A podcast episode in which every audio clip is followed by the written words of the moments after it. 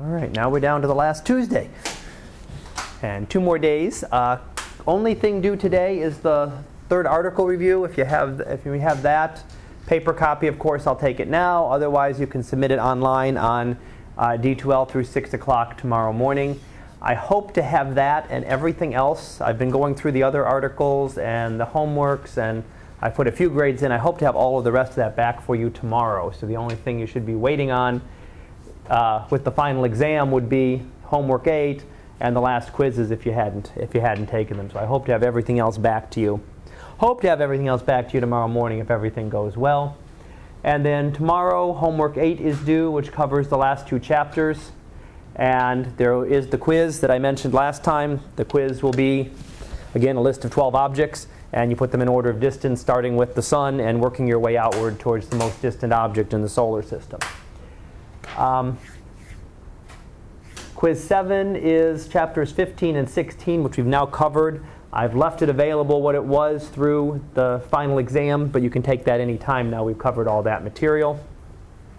And then the iTunes quizzes are up and available as well, again, through, uh, through the final. So you can take those right before the final, right after the final, as long as you complete them by the end of, the, by the end of that day. End of that day. And then if you're doing corrections for exam four, those would be due on the final exam day as well, which is the 27th of June or Thursday. So we've got everything up on the board now, and it's almost almost done, almost through.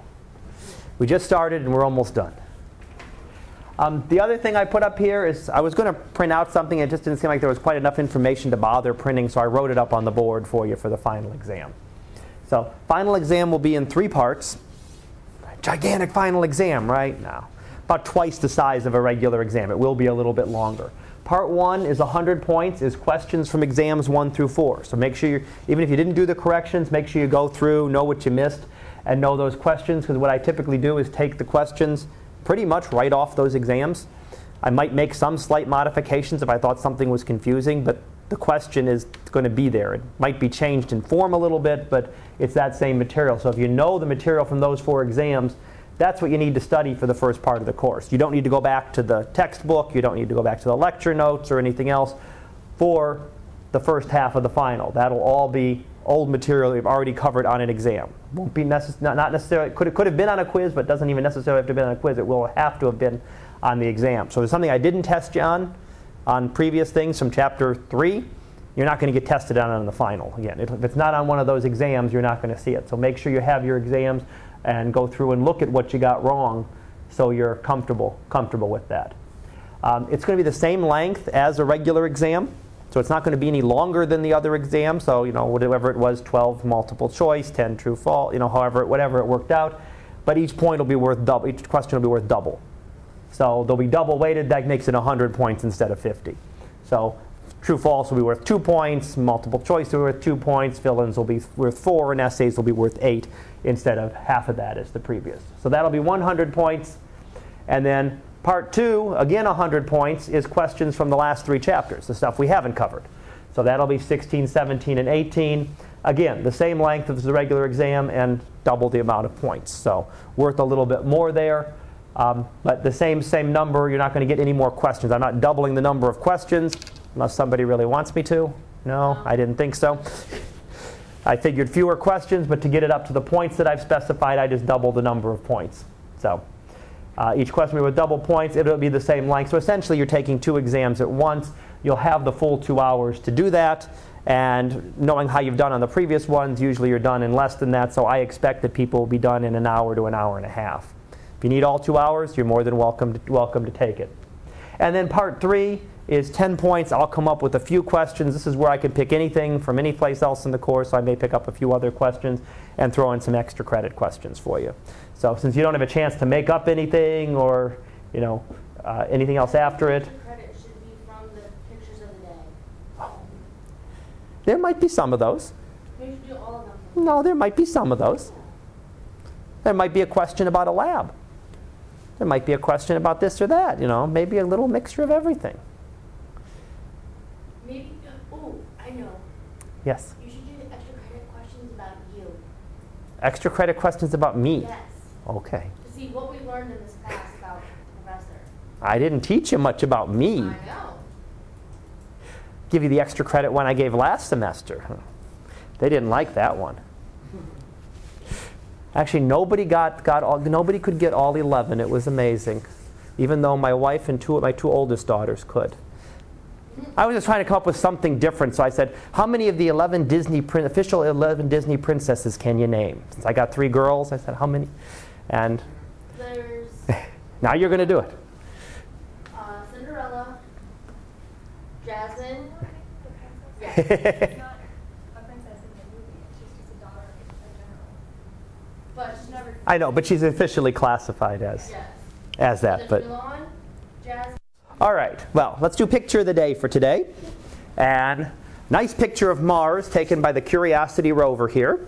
And you see the rover itself in the foreground, looking out. The camera's looking out at the surface of, of Mars. Very reddish color uh, due to uh, oxygen trapped in the atmosphere. So it's really uh, oxygen uh, oxidizes the metals in the crust and makes them a little rusty color. So you get this reddish color for the for the surface of the planet. This is a really nice panoramic view. So it's you're only seeing a tiny portion of it as you pan it around.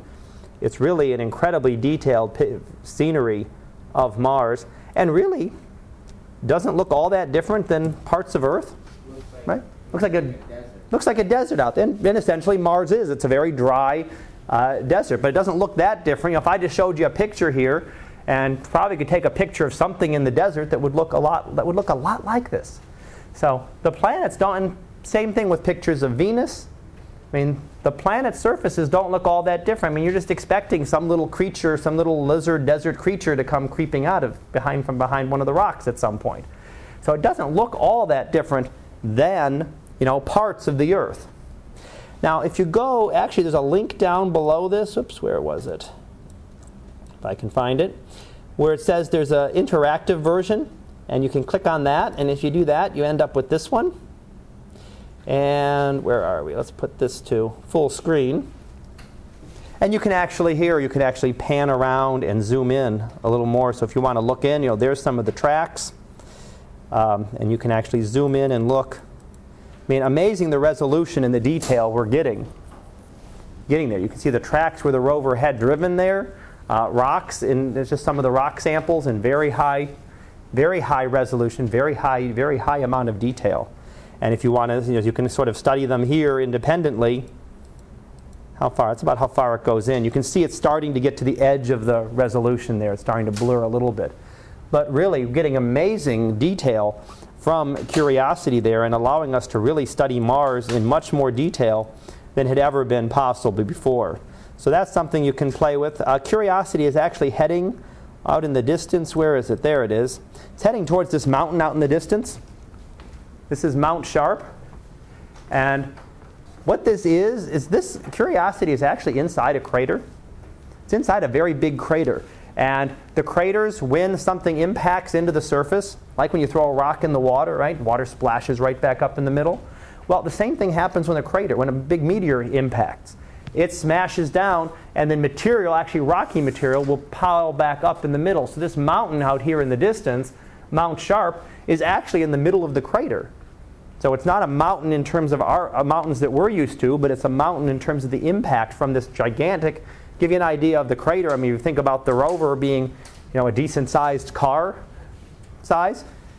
You know, it's a very big impact crater there, and we're just seeing, we're studying the floor of that crater, and that's what Curiosity is in the process of exploring, and is heading towards this mountain uh, to reach it. Is it next year or the following year? It's, it moves very, very slowly, and we'll then start to explore that explore that mountain and try to study that a little bit a little bit more. So that's where it's where it's on its way to. So, question? Questions? Wait, what kind of batteries do they use? Like, is it powered like solar? It's solar powered. Yeah. It's solar powered, and that's one of the things that happened to one of the other rovers is that it got stuck. And it got stuck so that its solar panels couldn't be pointed towards the sun, and it ended up completely draining the batteries. So there were three rovers that have been landed. Two of them are still active. So do they put like solar panels on like all around the, the rover, or is it just on the top part? Just just in case It has like direct, like you've seen like with the space stations where they can direct the, they have the panels that kind of stick out. They have panels. Yeah, They usually don't end up in the pictures. You know, they're, they're set out of the pictures, but there's just regular panel, but they're, they're directable. So you can direct them towards the sun to get the maximum amount. If you just put them, Wait, but I mean, like, yeah. if they, um, like, say, because you said the one flipped over the side. Well, it didn't flip over. It got stuck. I'm trying to remember if it got stuck you know, with a rock stuck it or it got stuck in a hole where it just couldn't get out. And eventually, trying to get out, it drained the batteries because they couldn't readjust everything to point towards the sun all the time. So it didn't flip. Didn't actually flip over. They don't move fast enough probably to really flip over. I mean, these things move about you know, a football field a day. So they're not moving very fast. But if you get stuck in a certain orientation, then you can only adjust the you can only adjust them so much, adjust them so much, adjust the solar panels so much.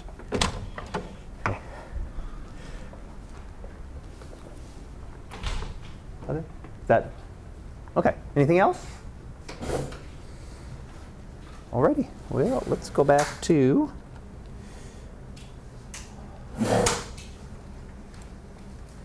Let's go back to chapter 17. And we should finish up chapter 17 today and then possibly get started on 18. Uh, my goal is if we have enough time to go ahead and start on 18, and then that way tomorrow I have to finish chapter 18, and I have a rel- today's lab is, rel- is a little longer one uh, using Starry Night. Tomorrow should be a little bit shorter, uh, talking about life in the universe. Uh, so I'm hoping that we can get that all done and just be to be all done tomorrow, and then give you if you need any extra time to make anything else up, you'll have that, and if not, you'll just be done early. So hopefully that's how that's how things go. But we'll see what happens here as we finish up chapter 17. So we were looking at the early universe uh, last time, and I sort of got to this slide, and I said I'll stop and cover this tomorrow because I didn't really want to get into it into it too much at that point. But we had been talking about the shape of the universe, you know, what the shape was, what the density of the universe is. And when we talk about density, we tend to think of the density of matter, you know, how much matter there is in the universe. So all the stars and all the planets, all that mass. But there's also an energy. There's also a density of energy or radiation. And very early on in the universe, this is the time plotted here is the times after the Big Bang in years. So this would be 10 years, 100, 1,000, 10,000, 100,000. Each of those goes up by a factor of 10. A billion years, 10 billion years. So we're out to into this range right now. You know, 10, a little over 10 billion years. And as the universe expands, the densities of things like matter decrease. Right? If, if there's no new matter being created, if all the matter that was there formed during the Big Bang, as the universe gets bigger, the density is going to get lower and lower. There's not as much matter to fill. The volume is increasing, but the amount of matter is staying the same. So the matter density will decrease, and it will start off as something incredibly de- very dense, and slowly drop down and just continually drop down as the universe expands. Radiation, the density of radiation, how much energy there is in the universe, will also drop. So at some point, these two cross. These two cross. So here's where the, how much matter there was in the universe. Here's how much energy, radiation there was in the universe. The radiation is dropping a little bit faster. So at some point, they're going to cross. And that's when the universe goes from being dominated by radiation, as it was for the first you know, almost 100,000 years, to being dominated by matter. Most of the universe being dominated by matter. Now you'll see there's one more line here. There's also a dark energy density. Doesn't mean very much over here. It's an incredibly small amount, very, very low density. So it doesn't really mean much in the radiation dominated era. In the matter dominated era, it starts to become closer to these. And as we get to more current times, it actually becomes the dominant. So this dark energy is what has been proposed to explain the fact that the universe is not slowing down. Recall that the universe is expanding. If it's expanding and everything's pulling on each other, it should slow down. Whether it slows down enough to stop that collapse, to stop the expansion and start it collapsing, is one question, but gravity should be slowing all those things down. we're finding, we find that that's not the case, and that's what dark energy is there to explain. Dark energy is the explanation as to why things are accelerating, why the universe is actually expanding faster now than it was billions of years ago. And the dark energy continues to become more and more important. So that means that this expansion would then take over. This expansion would not only accelerate, but would begin to accelerate even faster. So you get the expansion not only increasing, but the universe would continue to expand uh, at a much, much quicker rate. So that's kind of what this is showing you here. The densities of things like matter and radiation are dropping very quickly. The dark energy doesn't work that way. The dark energy is really just constant, just a constant density throughout the universe. So as the universe gets big enough, the dark energy takes over and is sort of that pressure, that pressure that's pushing everything apart. So instead of just expanding and slowing down in the expansion as we would normally expect under just gravity, it is actually accelerating and going faster and faster. So that's where we were finishing up yesterday. And next, I wanted to talk about how we formed some of these, how we formed things. This might look a little familiar. Hopefully, it looks a little familiar. We looked at this when we talked about the sun.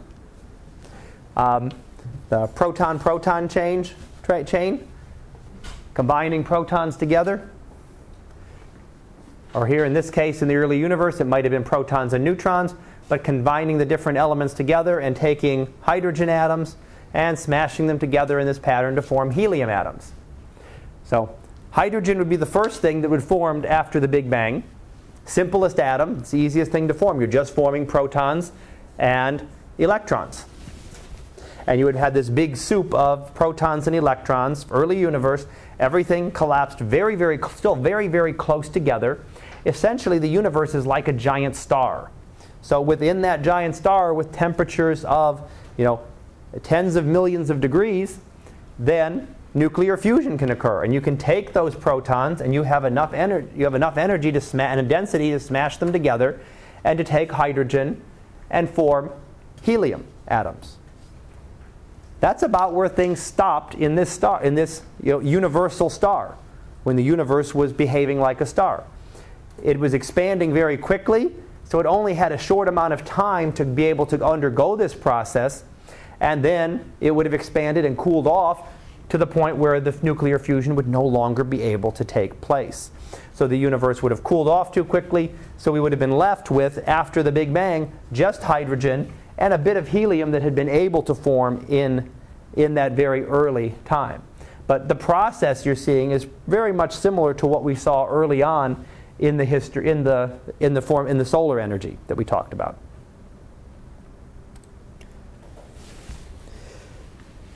Now, the deuterium, most of the deuterium disappears as soon as it's formed. Deuterium, if you recall, was hydrogen with a proton and a neutron. Almost all of it was formed into helium as soon as it, as soon as it was created. Deuterium fuses at a much lower temperature. It only takes a couple million degrees. Instead of 10 million degrees, it only takes a million or two. So it's at a much lower temperature. So most of the deuterium was was gone and made into helium. And that was, I'm going to go back one step here for a second. That deuterium is right here. So most of that very quickly, as soon as it, as soon as it is created, it almost immediately jumps into becoming helium. But deuterium can't be formed in a star. Yes, it does, right? It's in the proton-proton chain. It, for, chain. it forms deuterium. But stars last for a much longer time, so any deuterium that does form is going to be converted to helium. There won't be any deuterium that's just created in a star. So any deuterium that we see around today must be around from the beginning of the universe. It's not going to be able to be formed in a star and then get back out to the rest of the universe. So there's no way to do that. So deuterium is one thing that we can see when we look and find deuterium.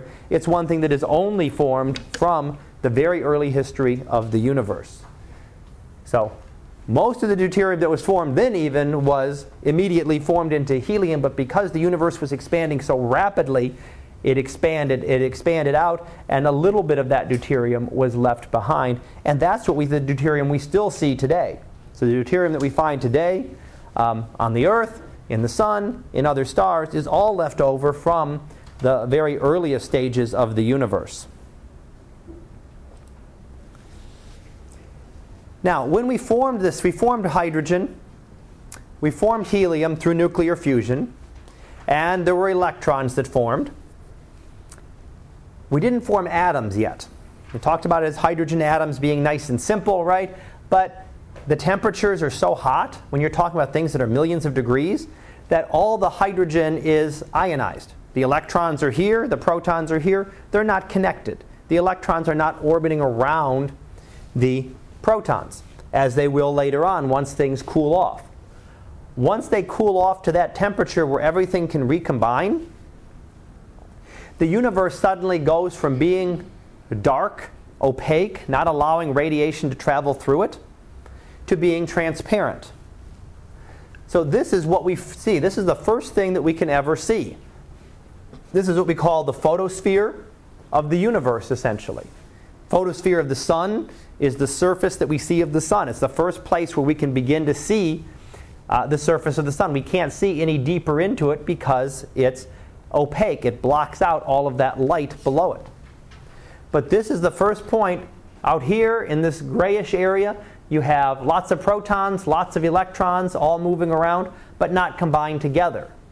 Once you get inside, once the universe had cooled off enough that the protons and electrons were able to combine to form hydrogen atoms, all of a sudden the universe went from being completely dark, uh, radiation unable to travel through it, to radiation being able to stream through the universe and being able to see it. So, those are the first events that we can actually see. And the first thing that we can actually see in the universe is the cosmic background radiation that we mentioned last time. Uh, Penzias and Wilson uh, studying the emissions from the sky, trying to get rid of the noise in their radio telescope uh, detector, trying to get rid of that last little bit of noise. That's really seeing the very earliest event in the, in the, in the universe that we can possibly see. So we're seeing the very earliest event. We can't see beyond it. No matter how much we want to look, there's not, no way to see behind it. It blocks out all the radiation. Here is when radiation could first stream through the universe, and that's what we're seeing now greatly redshifted, greatly stretched out in wavelength to, to become the cosmic background radiation. And it's called decoupling that radiation and matter at the time were really uh, meshed together. You couldn't separate radiation and matter, they were, the, they were the same, or two versions of the same thing. And at this point, they decoupled from each other. And now there's radiation, and now there's matter, and the radiation can stream through, and the matter can begin to condense to form galaxies and galaxy clusters that we saw. Now, cosmic inflation. Well, we're going to get into cosmic inflation here, but first we have to look at a couple of the different problems that we see that inflation actually solves. One is what we call the horizon problem. And that just means that, when, remember, when we looked at the cosmic background radiation, it didn't matter where I looked at it. It didn't matter if I looked here or if I looked here or looked here or I looked here. It was always exactly the same. Now, that means that if I'm looking this direction and I'm looking out 13.7 billion years, this, light years this way, and I'm looking out this way 13.7 billion light years, that's 13.7, that's 13.7, that's going to be 27.4 billion light years there hasn't been time for those pieces to communicate with each other. There hasn't been time for them to become into, uh, to, for them thermally to be able to come in contact with each other. It takes a certain amount of time, right? If you take something that's hot, heat up a pan, heat up the water, it ta- and then turn off the stove, it takes some time for it to cool off. It takes some time for it to become in equilibrium. Well, these sections, these different parts of the universe, have no way to have even communicated with each other. So there's no way for uh, heat to have been transferred from one to the other to smooth things out. So one of the problems that exists in astronomy is the horizon problem. Why is the background universe so smooth? Because this part, part B over here, has no way of communicating with part A. The radiation part A has traveled 13.7 billion light billion years. We could wait another 13.7 billion years, then B will finally get that information. So there has not been enough time for these to have smoothed out their temperatures. Eventually, right, you boil some water in a pan, you leave it sit, come back a few hours later, everything is all the same temperature now. The temperatures have evened out. We're talking about the universe that's much bigger, takes a much longer time for things to have actually been in contact like that. So, big question is why is everything the same? Why is, the, is it the same in all directions? Even when they're greatly separated. The other problem that we have is the flatness problem. The universe looks very flat. And in order for it to have been this flat, to, to be this flat and to still to have survived, it has to be almost perfectly flat. It has to be almost right on that blue line. If it was a little bit off to one side or the other, if you had too much density, it would quickly collapse back down. Remember, that would be the closed universe where you have a little bit more density. Or, as the universe is now, an accelerating universe would accelerate out and things would be widely, much more widely spread apart than they are. In order to see what we see today, the universe must have been so close to the critical density with a, what is it, a 1 followed by a point, decimal point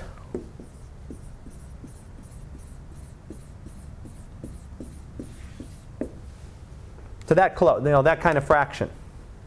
That's pretty darn close. It's got to be almost, you've got to be almost exact to have that. So why is the universe that flat? If it had much more than that, the universe would have easily uh, closed, collapsed upon itself long ago, billions of years ago, or would have accelerated out.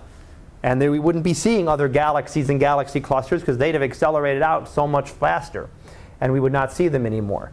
So, in order to explain what we see today, the early the density right at the beginning when the universe formed right after the big bang had to be almost precisely almost precisely that critical density had to be almost perfectly that critical density.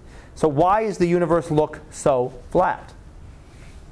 Could it just be coincidence? It's just so close to being flat that that's one of the problems. This and the horizon problem are two things that inflation actually helps to explain. So we can use this idea of cosmic inflation to explain not it's more the inflation of the entire universe. So the universe expands greatly all of a sudden, and that can explain both the horizon problem, can explain how these two objects that are two parts of the universe that are so far away were able to communicate with, uh, with each other at some point in the past, even though they couldn't now, and why the universe does look so flat. So what we can see here, here's what here's the idea of inflation. Here's the size of the universe plotted on one side. Size of the universe in meters. So you're going from right here at, you know, a uh, atom-sized universe, you know, nucleus, atomic nucleus-sized universe. Right after the Big Bang, it was incredibly small. And all of a sudden, in this tiny fraction of a second, between about 10 to the minus 43rd seconds. How many 10 to the minus 43rd seconds there are in the class? There's a heck of a lot of them here. I mean, 10 to the minus, you can't even imagine times that. That's, that's faster than you can begin to imagine or be able to measure time. To 10 to the minus 35th seconds. So it's this incredibly tiny fraction of a second. In that tiny, tiny fraction, the universe went from being the size of an atomic nucleus to being the size of a universe. in that little tiny stretch, the universe expanded by, you know, 50 factors of 10. So it went 10 times bigger, 10 times bigger, 10 times bigger, 50 times in that tiny, tiny fraction of a second. And that's what we call, in, call inflation because the universe is going from being very, very small, incredibly tiny, to being incredibly large in a tiny little fraction of a second. So not even one second, you're not even, not even a billionth of a second or a trillionth of a second. You know, you're still getting trillionth of a second is way too long. Trillionth of a second would be 10 to the, what would it be? 10 to the minus 12th seconds. We're 10 to the minus 35th. So incredibly, I mean, a fraction that you can't even begin begin to imagine how short of a time. Usually we're trying to imagine big things, right? Now we're trying to imagine very, very tiny things. How can you imagine that tiny fraction of a second? And in that time, the universe goes from being incredibly small to being incredibly large.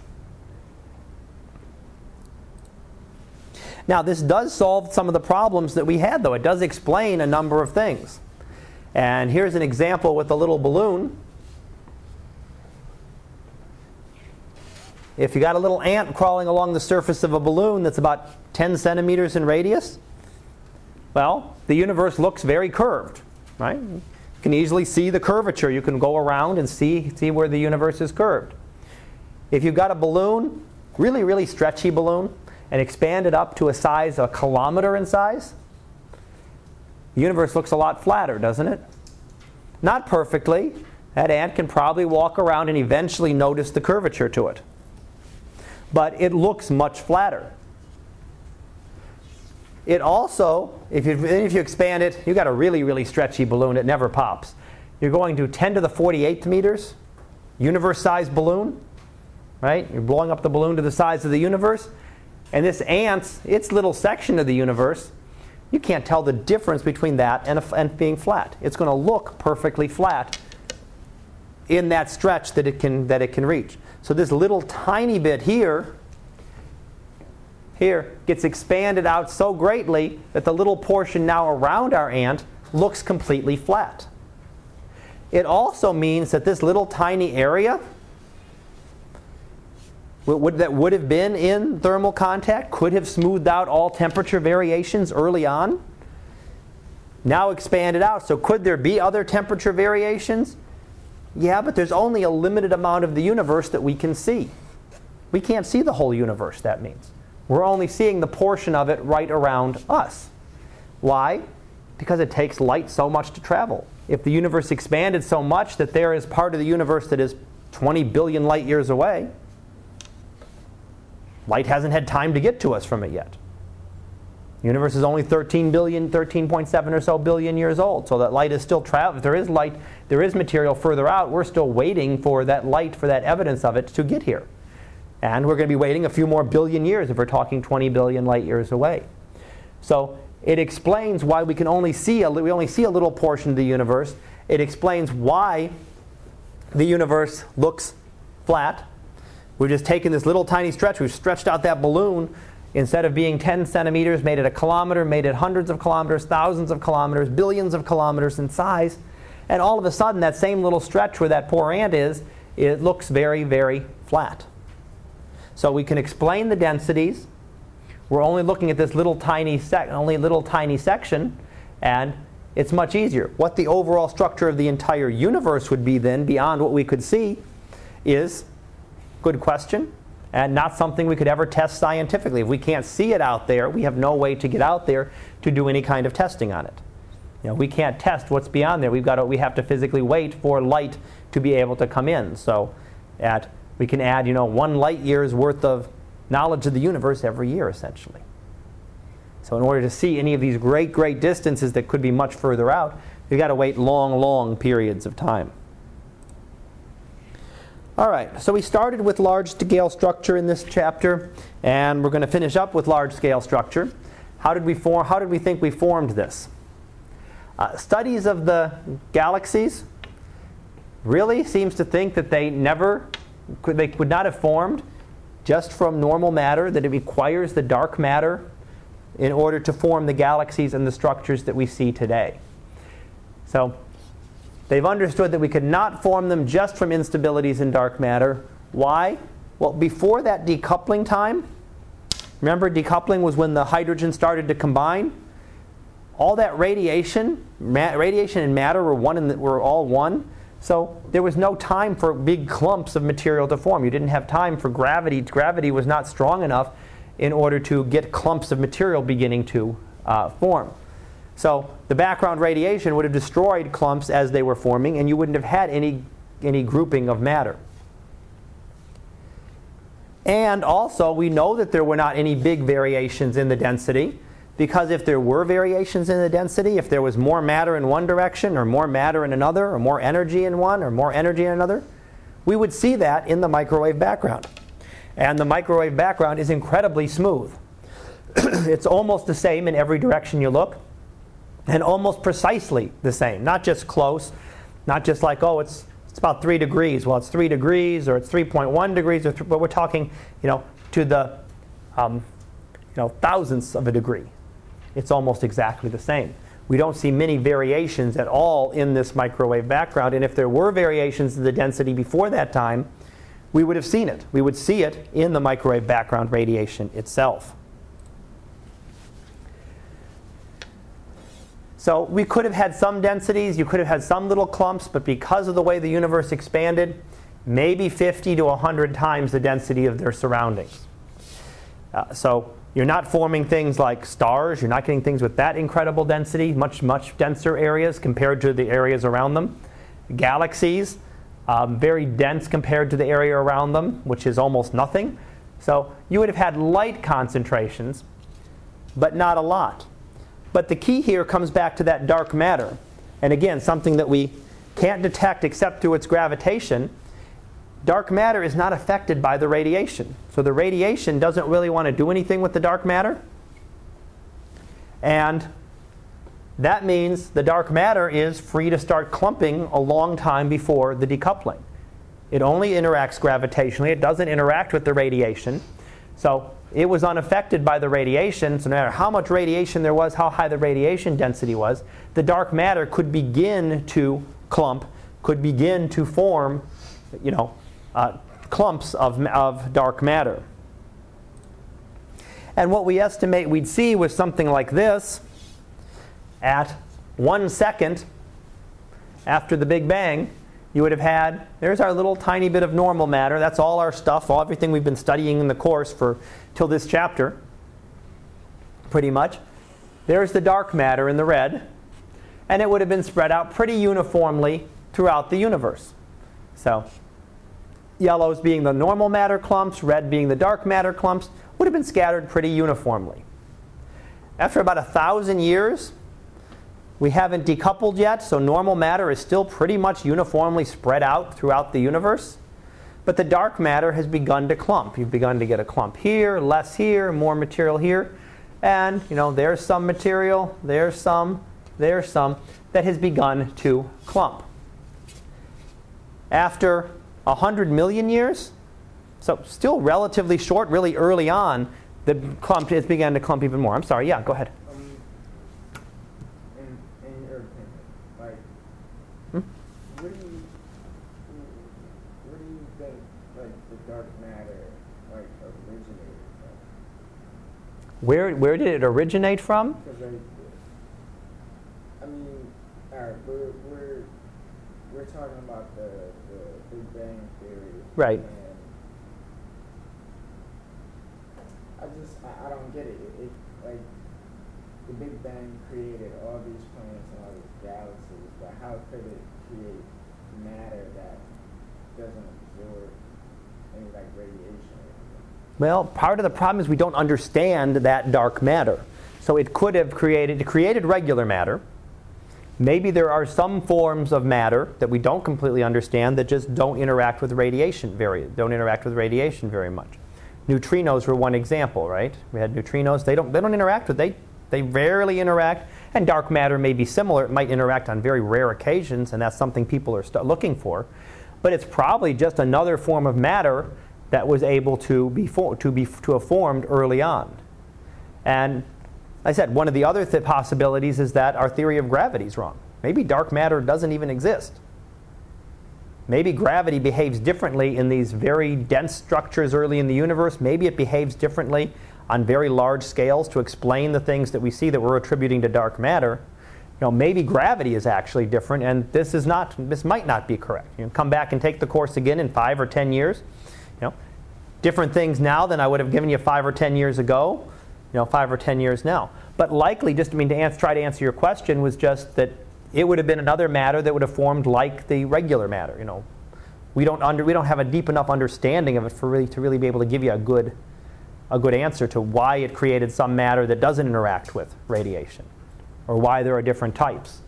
But Normal matter, which is only this tiny fraction, is just what we're used to. That's everything here.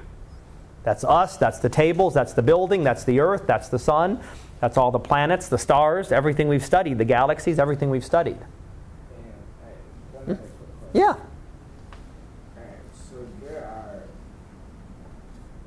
millions and billions of, of planets and stars out there. Mm-hmm. Do you think, in, in your opinion, that there's another planet out there that actually has life on it?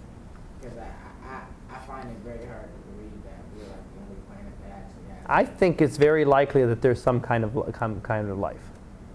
That's going to be our next chapter too, but we'll- talk about that a little bit more in the next chapter. But I would say yes, just to answer, very very likely that there probably is something out there, just with how many, especially with how many planets we're now finding.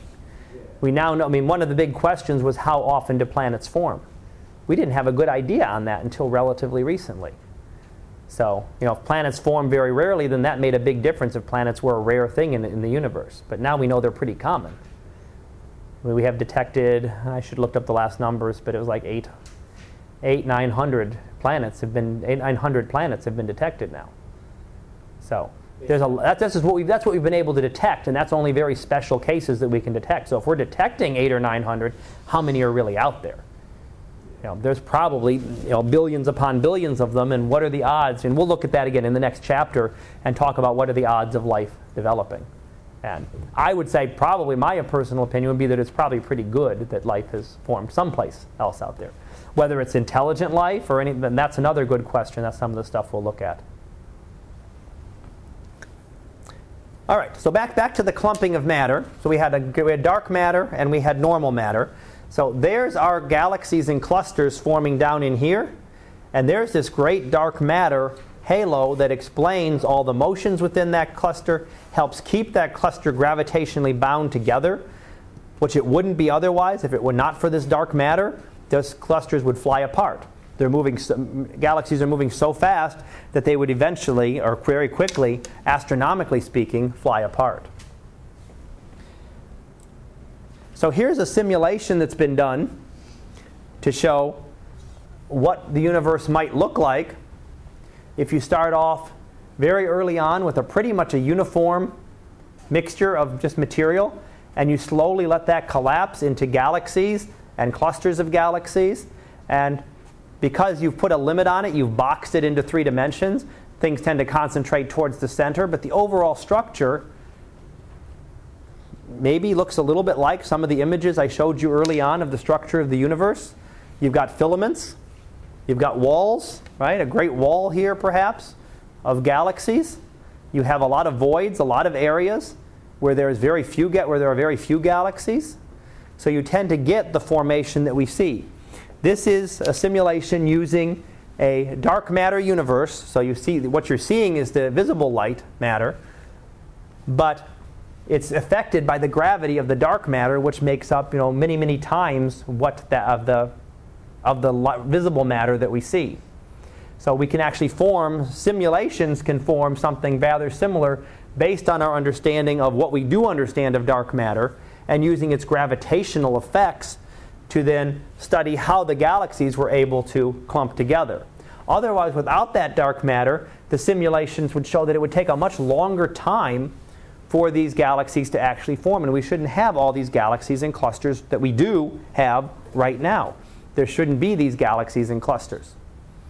So they should be they shouldn't have yet had time to form, but because we have the dark matter that was able to clump a little earlier, get us a jump start on forming these galaxies, and then its gravity sort of encouraged the formation of the galaxies and the galaxy clusters where the dark matter happened to clump together.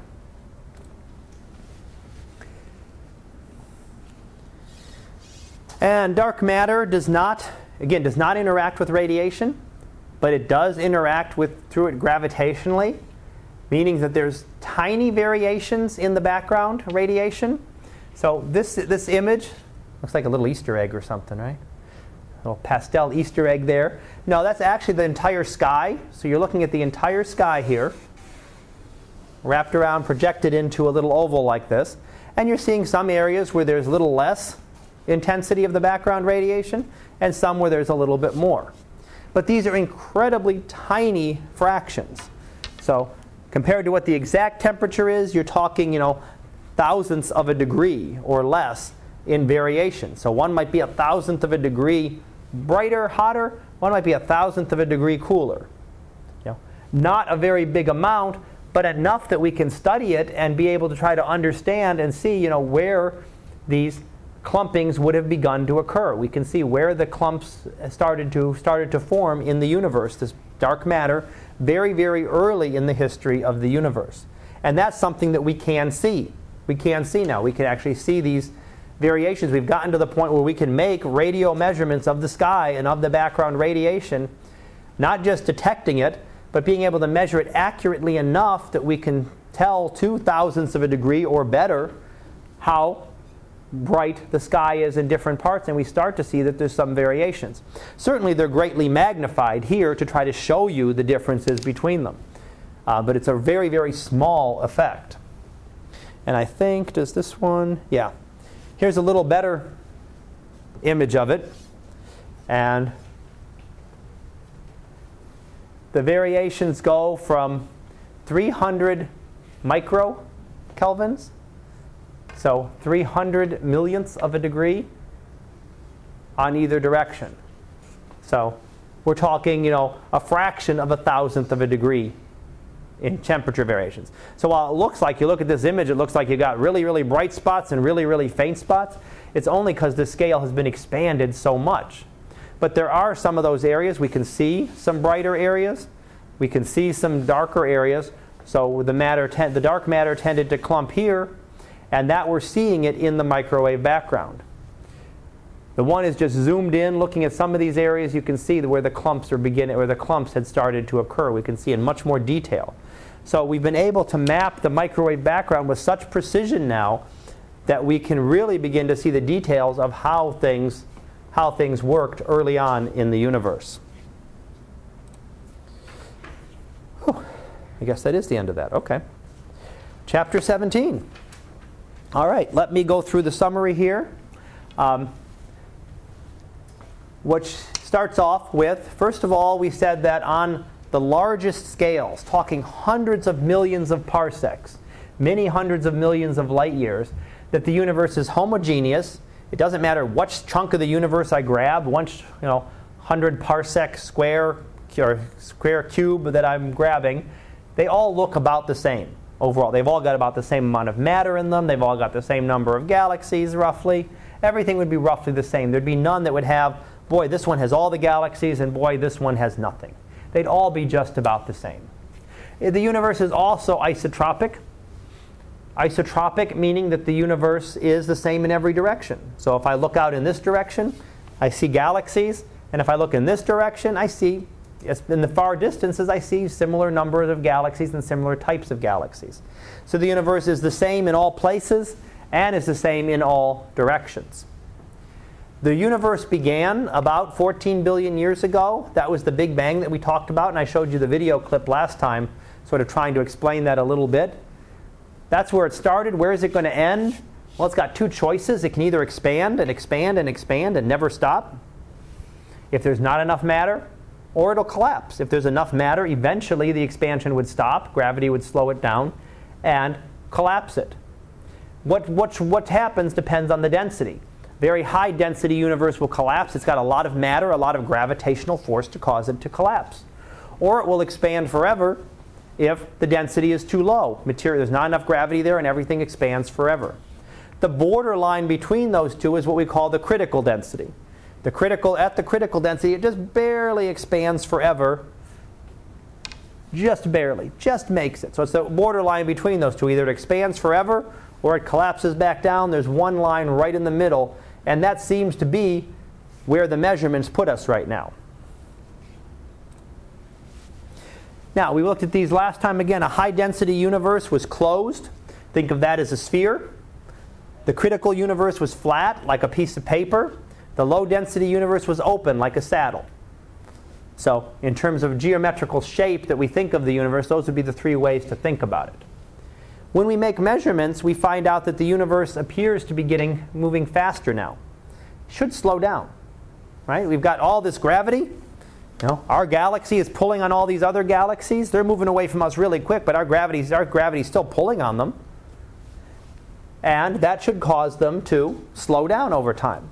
But recent measurements have shown that they are actually speeding up and that galaxies are now moving even faster than they were billions of years ago, 14 close to 14 billion years ago. We mentioned the cosmic microwave background. I've talked about that a little bit today and last time. That's what's left over from the Big Bang. That's the remnant left over from this early explosion that formed not only the universe, but all the space and all the time in the universe. And that's our remnant left over from it that we can still detect today. Right now, where we picked up today, the universe is dominated by matter, actually going into being dominated by dark uh, energy. And early on, it was dominated by radiation. Radiation and matter, when, when, when radiation dominated, radiation and matter were linked together. And eventually, the temperature became cool enough that the protons and the electrons could combine together. And radiation and matter decoupled, as we say. And that allows the energy to stream now stream through the universe. So now we can actually see things. We can actually see stuff in the universe. So you think about that, that's what happens essentially in the sun at the photosphere. All of a sudden, we can see, we can see the energy from the sun is now able to escape. Energy further below that is trapped because the sun is not transparent down, down further. That's where we see the cosmic background radiation from. So the cosmic, cosmic background radiation is from this decoupling time. The, we talked about the horizon problem why are different parts of the universe that are so far apart know what the temperature of the other is so they know to all be the same temperature? How has it had time to cool off that way in just 13 billion years when things are much further than that away? Why does the universe look so flat? Incredibly fat, flat, I mean, to within a very tiny fraction of like a, flat, a perfectly flat universe. And inflation, cosmic inflation, actually can explain both of those. And think of that as that expanding balloon with the little ant again. The density of the universe that we measure looks like it's pretty much the critical density. We're right at that border between expansion and collapse. Most of that density is dark energy, two thirds of it. Dark matter is about one third. That doesn't leave much for, uh, for ordinary matter. So, you know, what, what we're made up of, what we've spent the whole class pretty much studying, is just a tiny fraction. Actually, it's about two thirds. Dark, dark matter is about 30%, and that leaves about 3% for ordinary matter. But we've really, till this chapter and a little bit on dark matter early, we've been studying about 3% of the universe. You know, 3% of the matter energy in the universe we've been studying in terms of stars and planets and galaxies and all that. We've been, that's what we've been studying, is just that tiny fraction. We're still trying to learn about dark matter. We still don't have a good handle on it. And dark energy is even more of a mystery. That's a relatively recent discovery that appears to exist. But again, because we can't really make good tests or measurements on them, it's very difficult to work with these.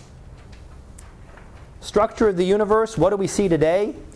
Um, we couldn't have come from just ordinary matter, just changes in ordinary matter. It requires something else. It requires the dark matter to have started to condense into clusters earlier. So the dark matter would have had to group earlier, and then that would have allowed, once the universe decoupled, once matter was now free to combine together, then that would allow for formations of the galaxies and the clusters, and simulations that we look at show that, show that today. So, questions? Questions?